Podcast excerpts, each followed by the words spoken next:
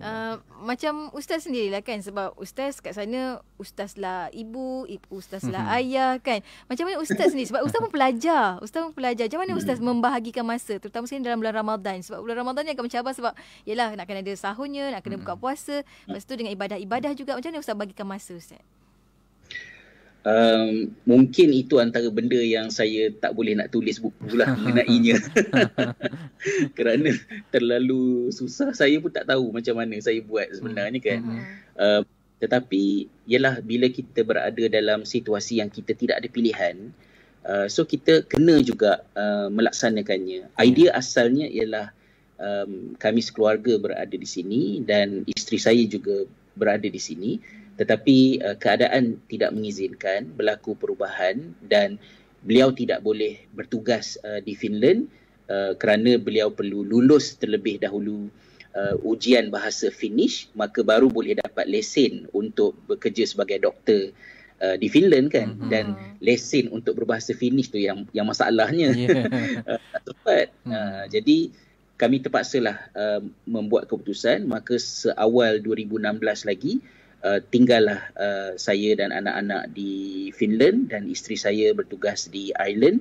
Sebulan sekali beliau dapat pulang lebih kurang dalam enam hari begitu mm-hmm. untuk bersama dengan keluarga. Jadi pada hari-hari yang lain tu uh, saya uh, cubalah sedaya upaya setakat yang saya mampu mm-hmm. untuk diri saya dan juga untuk anak-anak. Cuma mungkin satu yang boleh saya ketengahkan uh, saya perlu uh, akui bahawa saya tidak berkemampuan untuk melakukannya sen- sendirian sedemikian rupa maka saya dapatkan uh, sokongan. So antara sokongan yang saya gunakan di sini ialah uh, keluarga. Uh, kerana uh, pihak sekolah sendiri uh, sebab sekolah ada jururawat jadi jururawat tahu bahawa saya bersendirian menjaga anak-anak. Mm-hmm. Maka jururawat tanya, um, apakah bantuan-bantuan yang boleh diberikan uh, untuk membantu awak lah. Mm. Uh, sebagai orang kata technically single father kan macam tu.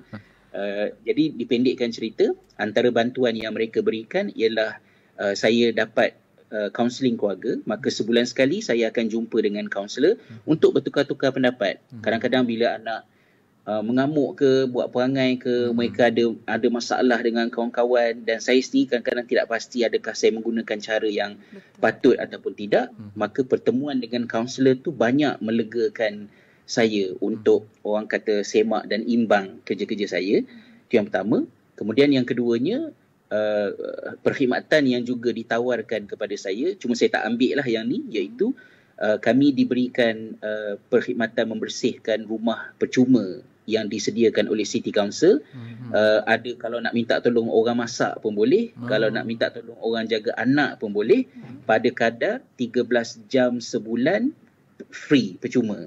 Ustaz uh, tak ambil yang itu? Yang tu uh, saya tak ambil sebab yeah, yeah. tak sempat nak ambil. Semua dah siap. Semua dah siap. Oh, Alhamdulillah. uh, itulah. Jadi di sini dari segi uh, sistem tu saya akui dia dia dia basically-nya Uh, tidak ada orang yang sepatutnya menderita keseorangan. Hmm. So dia sentiasa ada sistem uh, agensi yang yang bertanggungjawab untuk membantu. So ada yang saya pakai, ada yang saya tak pakai. Hmm. Kalau nak minta bantuan orang masak kat rumah tu, dia nak masak apa kan? Hmm. nak tumbuk sambal belacan ke kan? Jadi kenalah buat sendiri hmm. sebab kemahiran itu belum lagi ada di kalangan orang-orang Finland kan untuk ya. membantu saya. Maknanya support uh, system tu daripada komuniti ataupun daripada sekolah Ustaz? Daripada uh, daripada majlis perbandaran oh. daripada city council hmm. melalui sekolah hmm. uh, maknanya sekolah sekolah ni di sistem di sini uh, pihak sekolah sama ada jururawat ataupun social worker ataupun guru kelas sendiri mereka tahu tentang situasi setiap pelajar termasuklah situasi di rumah masing-masing hmm. jadi bila bila saya bersendirian di sini pihak sekolah tahu hmm. uh, cuma uh, yang akan membantu saya ialah jururawat. Jururawat yang berhubung dengan saya untuk bertanya tentang adakah saya stres ke ataupun okey ke tak okey. Dan saya belajar untuk tidak malu-malu mendapatkan bantuan lah. Mana yang saya nak pakai, saya pakai. Dan antaranya ialah kaunseling keluarga tu.